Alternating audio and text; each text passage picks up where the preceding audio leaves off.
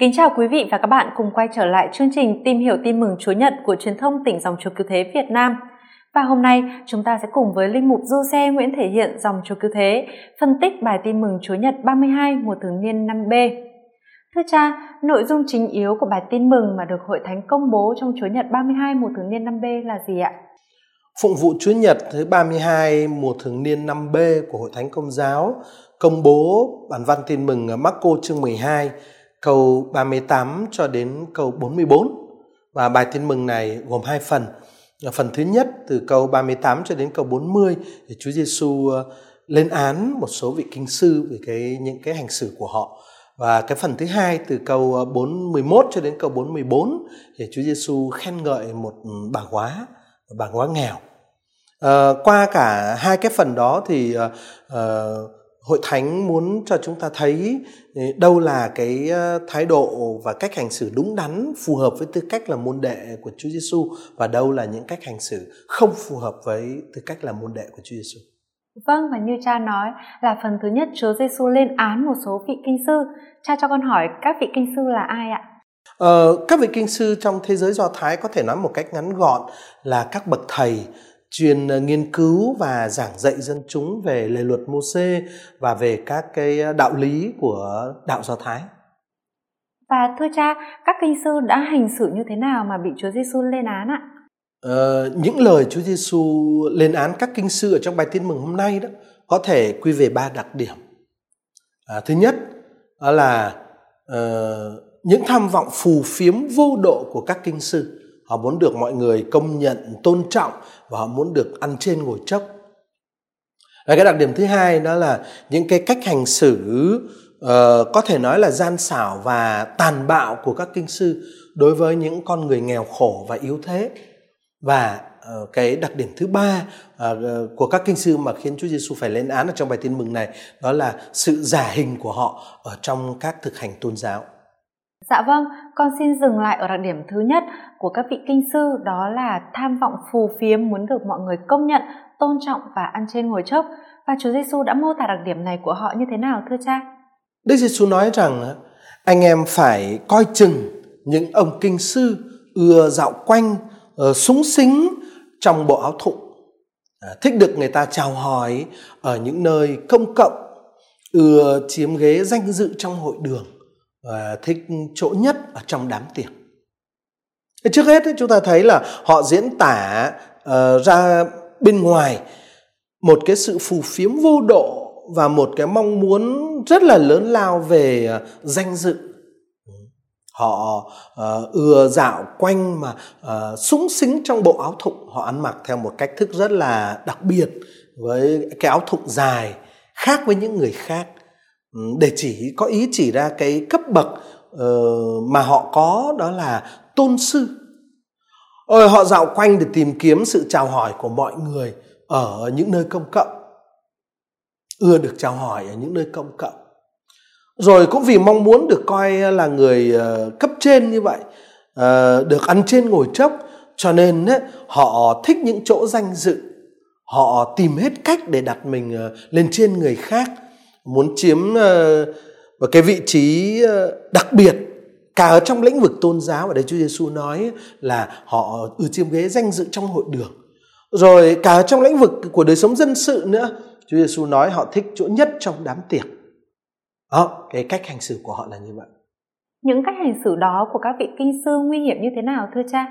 Thứ nhất đó, bằng cái cách hành xử như vậy thì các vị kinh sư đã làm cho uh, lề luật của Thiên Chúa mà họ có nhiệm vụ giảng dạy để biến thành một cái ờ, phương tiện để họ đạt được cái sự công nhận của người khác và để họ đặt mình lên bên trên người khác. Ờ, lề luật của Thiên Chúa, Torah của Thiên Chúa trở thành phương tiện phục vụ cho họ chứ không phải là đối tượng để họ phục vụ cái ờ, thứ hai điểm thứ hai, đó là khi mà họ cố gắng tạo ra những cái uy thế giả tạo và phù phiếm như vậy, thì ờ, họ còn nhắm mục tiêu khẳng định quyền lực của họ. Là họ cầm giữ cái đám đông dân chúng ở vị trí phục tùng ờ, không dám phê bình những giáo thuyết mà họ, những người có vẻ rất là hoành tráng, rất là uy nghi như thế vẫn thường xuyên dạy dỗ là họ bằng cái cái vẻ bề ngoài như thế ờ, họ khiến cho người ta không có dám ờ, phê bình những giáo thuyết mà họ họ họ, họ, giảng dạy. À, và đáng chú ý là họ xâm chiếm tất cả các địa hình. Không chỉ ở phạm vi chuyên môn của họ là hội đường do thái mà còn cả ở những nơi công cộng như quảng trường như đường phố và cả các cuộc hội họp của xã hội bình thường ờ, trong các bữa tiệc à, ở trong mọi chỗ họ cố gắng họ cố gắng cầm giữ đám đông ở vị trí phục tầng phục tùng họ. À, họ cố gắng khẳng định quyền lực của họ. À, cái yếu tố thứ ba là à, là cái yếu tố nguy hiểm trong cách hành xử của họ. Đó là họ bị nung nấu bởi cái tham vọng muốn luôn luôn là người số một.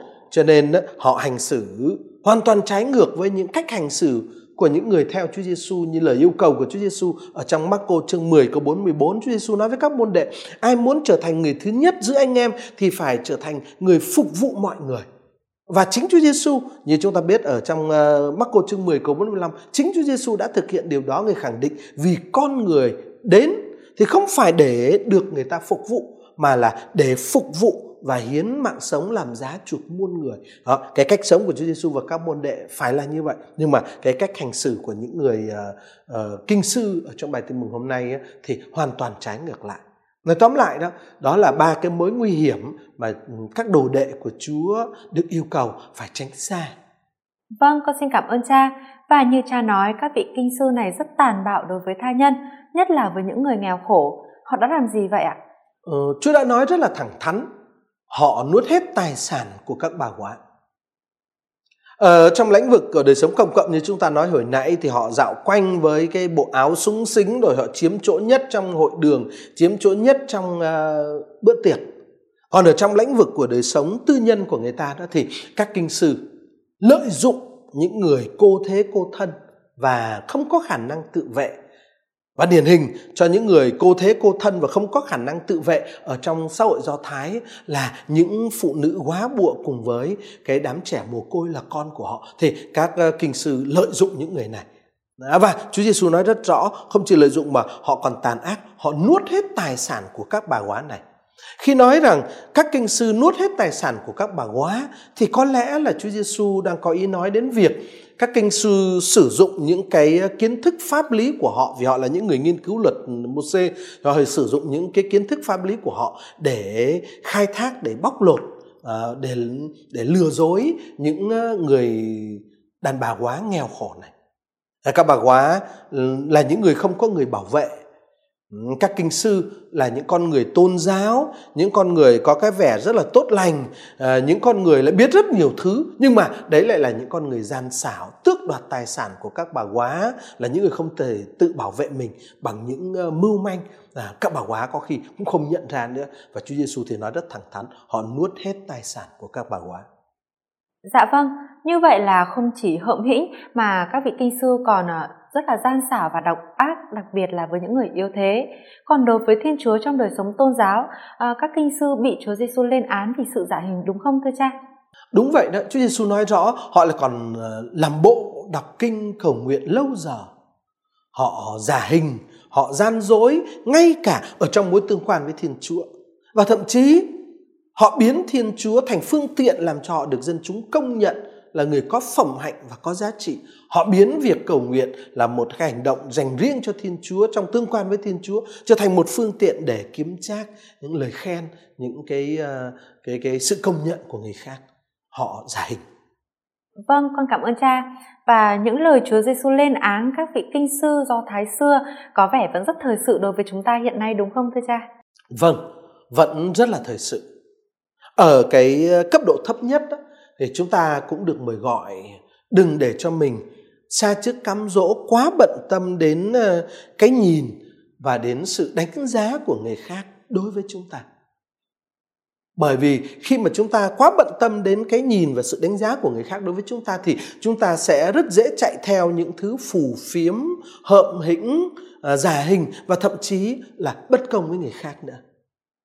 Đó là ở mức độ thấp nhất. Ở mức độ cao hơn Ờ, chúng ta nhất là các ờ, thừa tác viên của giáo hội, của các tổ chức tôn giáo có thể ờ, gặp thấy chính mình ở trong hình ảnh của các vị kinh sư mà Chúa Giêsu lên án trong bài tin mừng hôm nay. hợm hĩnh và phù phiếm nơi chính mình ở giữa cộng đồng tôn giáo và xã hội. Rồi gian xảo và tàn ác với những người yếu thế. Rồi giả hình trong mối tương quan với thiên chúa. Và quả thực quả thực những điều này cũng vẫn xảy ra ngay trong hội thánh của Chúa Kitô. Trong những thời trong ngay thời đại này tôi lấy một thí dụ như là uh, cái những cái uh, chuyện uh, hàng giáo sĩ lạm dụng tình dục trẻ em chẳng hạn đó còn nặng nề hơn cả cái chuyện uh, nuốt hết tài sản của các bà quá nữa. À, lợi dụng cái tư cách à, à, đáng được kính trọng của mình cái công việc cao quý của mình à, mà cư xử tàn ác với những người yếu thế. Ví dụ như thế để những điều mà Chúa Giêsu nói ở trong bài tin mừng hôm nay cũng rất rất là thời sự đối với hội thánh và đối với mỗi người chúng ta nữa. Và bây giờ con xin chuyển sang phần thứ hai của bài tin mừng. Chúa Giêsu ca ngợi một bà quá nghèo. Thánh Marco kể: Đức Giêsu ngồi đối diện với thùng tiền dâng cúng cho đền thờ. Người quan sát xem đám đông bỏ tiền vào đó ra sao. Có lắm người giàu bỏ thật nhiều tiền, cũng có một bà quá nghèo đến bỏ vào đó hai đồng tiền kẽm, trị giá một phần tư đồng xu Roma. Đức Giêsu liền gọi các môn đệ lại và nói: Thầy bảo thật anh em, bà quá nghèo này đã bỏ vào thùng nhiều hơn ai hết. Quả vậy, mọi người đều rút từ tiền dư bạc thừa của họ mà đem bỏ vào đó, còn bà này thì rút từ cái túng thiếu của mình mà bỏ vào đó tất cả tài sản, tất cả những gì bà có để nuôi sống mình. Thưa cha, điểm nhấn của câu chuyện bà quá nghèo này là gì ạ? Ờ, với câu chuyện về bà quá nghèo bỏ tiền vào đền thờ này, Chúa Giêsu muốn uh, trình bày với các môn đệ của người một cái gương mẫu về đời sống tôn giáo đích thực và phải nói là đời sống tuyệt hảo nữa chứ không phải chỉ là đích thực. Thưa cha, con thấy tác giả tin mừng Marco đã cố ý nhấn mạnh đến chi tiết quan trọng. Đây là một người đàn bà quá bụa và nghèo khổ, đúng vậy không ạ? Vâng ạ, và như thế sự bất hạnh bị nhân đôi, quá bụa và nghèo khổ. À, là người phụ nữ quá bụa, người đàn bà này thuộc về tập hợp những con người uh, rất là bé mọn, rất là yếu thế xét về phương diện xã hội. À, trong uh, xã hội do thái lúc bây giờ ngay ngày nay người phụ nữ quá bụa còn là người ờ, khốn khổ. Huống nữa là cách đây hơn 2.000 năm trong xã hội do thái. Thế bà quá bụa. À, và không chỉ quá bụa bà lại là một người nghèo khổ có lẽ bà phải sống nhờ vào việc ăn mày vì chúng ta thấy tất cả những gì bà có chỉ là hai đồng tiền kẽm giá trị một phần tư đồng xu Roma, tức là bằng khoảng ờ, một phần sáu đồng quan denarius của Roma, hay là bằng khoảng ờ, một phần sáu cái lương công nhật của một người làm thuê hạng soàn. Tất cả tài sản của bà chỉ có là hai đồng tiền kẽm nhỏ như thế. Chắc chắn người đàn bà này nghèo khổ chẳng có của nả gì. Bà cũng chẳng có công việc gì làm để nuôi thân ngoài nghề ăn xin. À, bà không chỉ nghèo đâu mà hơn nữa bà còn hoàn toàn tùy thuộc vào bá tánh để có thể sống qua ngày đoạn tháng. Người đàn bà này quá bụa nghèo khổ và nghèo khổ đến mức độ cung kiệt như vậy. Thế nhưng mà bà đã dâng cúng vào đền thờ. Toàn bộ hai cái đồng tiền kẽm đó hai cái đồng tiền kẽm rất là nhỏ bé của bà. À, tôi cũng tôi cũng lấy làm lạ là hoàn toàn nghèo như thế thì bà hoàn toàn có thể ờ, chả cần phải dâng vào đền thờ còn nếu muốn dâng vào đền thờ bà hoàn toàn có thể dâng một nửa thôi dâng cho Chúa một nửa còn một nửa giữ lại cho mình. Để ít nhất là uh, trong buổi chiều hôm nay khi chưa xin được đồng bạc mới nào thì bà cũng có một một đồng tiền kẽm để mua một cái gì đấy mà ăn. Nhưng mà không bà dâng bỏ vào thùng tiền của đền thờ toàn bộ hai cái đồng tiền kẽm nhỏ bé uh, một người đàn bà quá nghèo đã làm một điều một cái hành động rất là đặc biệt và phi thường như vậy Vâng, thưa cha, và việc dâng cúng của bà quá nghèo dù rất ít nhưng đã được Chúa Giêsu khen ngợi. Có phải đó là vì việc bà đã dâng cúng trong đền thờ không ạ? Theo tôi đó thì uh, điều quan trọng nhất không nằm ở chỗ là người đàn bà này đã dâng cúng vào đền thờ bởi vì nếu giá trị của hành động của bà mà nằm ở cái sự kiện bà dâng cúng và đền thờ đó, thì ờ, chúng ta hoàn toàn có thể đặt câu hỏi, tại sao bà quá nghèo này không đem hai đồng tiền kẽm của bà mà bố thí cho những người nghèo khổ khác vốn ờ, cũng đầy, vẫn đầy dẫy xung quanh bà? Và có thể là những người nghèo khổ đó còn cần số tiền này hơn là đền thờ cần. Ở trong thực tế thì cái kho bạc của đền thờ chắc chắn là đã có đã chứa một số tiền nhiều hơn số tiền bà vừa bỏ vào, có lẽ đến hàng vạn vạn lần. Thành ra nếu người đàn bà này đem hai đồng tiền kẽm mà bà có để giúp cho một người ăn xin ở bên cạnh bà, thì có lẽ đó sẽ là một hành động đáng khen hơn rất nhiều, giá trị hơn rất nhiều. Tình yêu đối với những người thân cận nghèo khổ thì chắc chắn là có giá trị gấp nhiều lần tất cả những lễ toàn thiêu và hí lễ à, như là Đức Giêsu đã từng đồng ý với một ông kinh sư trong bài ờ, tin mừng của Chúa Nhật tuần trước Marco chương 12 câu 33 à, thành ra là nguyên cái sự kiện bà dâng cúng vào đền thờ chưa chắc đã là uh, sự kiện đáng khen nhất. Cho nên nếu Đức Giêsu khen bà thì chắc chắn đây không thể là vì lý do bà đã dâng cúng vào đền thờ. Chắc là có lý do gì khác nữa người đàn bà quá bụa đã dâng cúng chỉ hai đồng tiền kẽm, tức là một số tiền rất nhỏ. Nhưng ờ, Chúa Giêsu đã nhận định rằng bà đã dâng cúng nhiều hơn ai hết. Nhận định này của Chúa Giêsu có vẻ mâu thuẫn và phi lý ạ. Thực ra đó thì cái căn cứ mà trên đó Đức Giêsu đưa ra nhận định độc đáo của người là sự kiện người đàn bà quá nghèo đã dâng cúng tất cả những gì bà có dâng cúng tất cả những gì bà có chứ không phải là uh, tổng số giá trị vật chất của tài sản mà người đàn bà này dâng cúng là là là là là lớn lao không phải cái nền tảng cái căn cứ mà ờ, Chúa Giêsu đưa ra trên đó Chúa Giêsu đưa ra nhận định của ngài á là bà đã dâng cúng tất cả những gì bà có chứ không phải là cái số cái độ lớn của những gì bà dâng cúng. Ở cái tiêu chuẩn đánh giá của Chúa Giêsu như vậy không phải là số lượng tiền đã được dâng cúng, mà là tính cách toàn thể của những gì được dâng cúng và cái tương quan tương quan của những cái thứ được dâng cúng đó đối với người dâng cúng. Cái tầm quan trọng của những thứ được dâng cúng đó đối với người dâng cúng. Đây, chúng ta thấy có hai cái điều rất là quan trọng. Không phải số lượng tiền, mà là tính cách toàn thể của việc dâng quần, của cái của ờ, cái cái những gì được dâng cúng. Và cái tầm quan trọng của những thứ được dâng cúng đó đối với chính những người dâng cúng. Người đàn bà quá bụa và nghèo khổ này đã dâng tất cả những gì bà có trong tay. Và hơn nữa, đấy lại là những gì thiết yếu để nuôi bà. Bà dâng cúng cho đến mức độ tận cùng. Cho dù tổng số cái giá trị vật chất của đồ dâng cúng thì thật là bé nhỏ so với đồ dâng cúng của tất cả những người khác mà Chúa Giêsu đã nhìn thấy trước đó. Và đó chính là lý do thứ nhất khiến cho Đức Giêsu coi cái hành động dâng cúng này là đúng đắn và là gương mẫu. Dạ vâng, như vậy tức là còn có những yếu tố khác làm nên giá trị gương mẫu của thái độ và hành vi của bà quá nghèo đúng không ạ? Ờ, vâng, có hai yếu tố khác nữa làm cho cái hành động dâng cúng của bà quá nghèo này trở nên gương mẫu. Thứ nhất, chúng ta chú ý đến ờ, cái sự tự do của bà quá này đối với những nhu cầu của đời sống thực tế cụ thể, thế tạm và bên cạnh sự tự do đó là sự tín thác hoàn toàn của bà và Thiên Chúa. Đức Giêsu đã không chỉ nói rằng bà đã bỏ vào hòm tiền tất cả tài sản của bà, mà người còn nói là bà đã bỏ vào đó tất cả những gì bà có để nuôi sống mình à, mà dám bỏ vào đó tất cả những gì bà có để nuôi sống mình chứng tỏ là bà rất tự do trước những nhu cầu của đời sống của bà và bà hoàn toàn tín thác vào thiên chúa người đàn bà quá này đã không lo lắng bận tâm thái quá về cuộc sống thế tạng ở trong à, uh, Marco chương 4 câu 19 ấy chúng ta biết là uh, Chúa Giêsu nói đến những người đã để cho những lo lắng về sự đời xâm chiếm cõi lòng đến độ có thể bóp nghẹt hạt giống lời được gieo vào lòng. Người đàn bà này thì không như vậy. Bà không để cho những lo lắng sự đời xâm chiếm cõi lòng của bà đến mức độ mà những thực tại tốt lành hơn là có thể bị bóp nghẹt.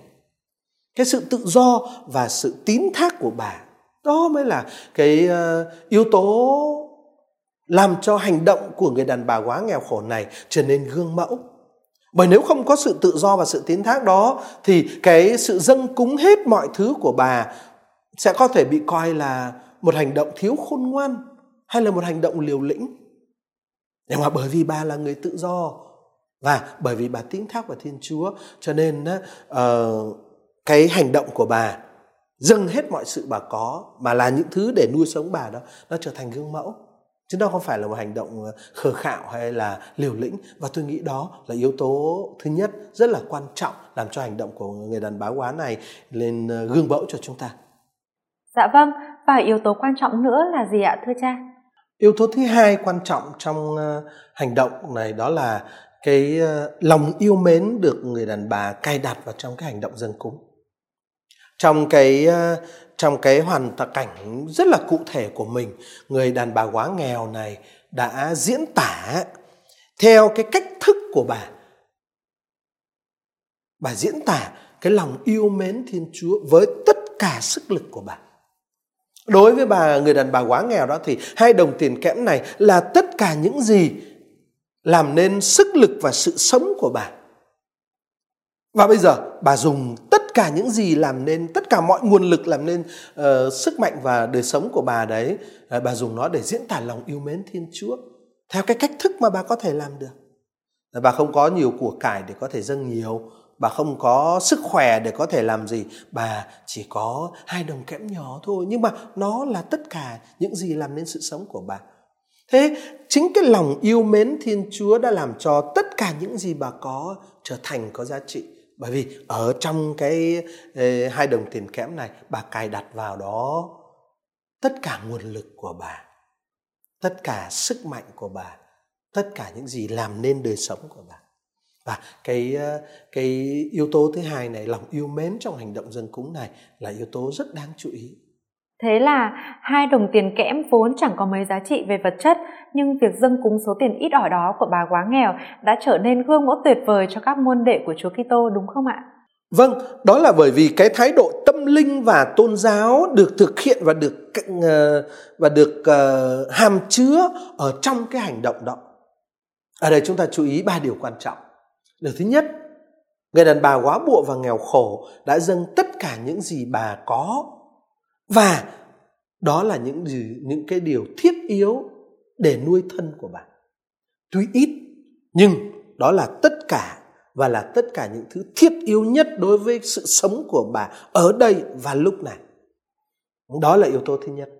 Yếu tố thứ hai đó là người đàn bà quá nghèo khổ này đã tỏ ra là rất tự do đối với những nhu cầu của đời sống cụ thể của bà. Và bên cạnh sự tự do với những thứ với những nhu cầu của đời sống là một sự tín thác hoàn toàn vào Thiên Chúa. Và như chúng ta đã nói, sự tự do và sự tín thác đó là rất đặc biệt. Rồi cái yếu tố quan trọng thứ ba, đó là người đàn bà quá nghèo khổ này đã dùng cái số tài sản cực kỳ ít ỏi mà bà có để diễn tả lòng yêu mến Thiên Chúa của bà theo cái cách thức bà có thể làm được. Bà Mặc dù chỉ là hai đồng tiền kẽm, nhưng bà đã dùng hai đồng tiền kẽm ấy như là tất cả nguồn lực mà bà đang có để yêu mến Thiên Chúa. Bà yêu mến Thiên Chúa với tất cả nguồn lực của bà. Và đó cũng là ba điều quan trọng mà Chúa Giêsu muốn tất cả chúng ta những người môn đệ của Chúa thực hành trong thực tế đời sống của chúng ta ở trong tuần này. Vâng, con xin cảm ơn cha vì những chia sẻ rất chi tiết trong buổi ngày hôm nay ạ. Kính thưa quý vị và các bạn, chúng ta kết thúc phần tìm hiểu bài tin mừng Chúa Nhật 32 một thường niên 5B tại đây. Nguyện xin Chúa ban ơn sức mạnh cho tất cả chúng ta để thực hiện được lời người đã phán dạy trong bài tin mừng này. Và kính chúc quý vị luôn được tràn đầy bình an của Thiên Chúa và mẹ Maria. Xin kính chào quý vị và các bạn.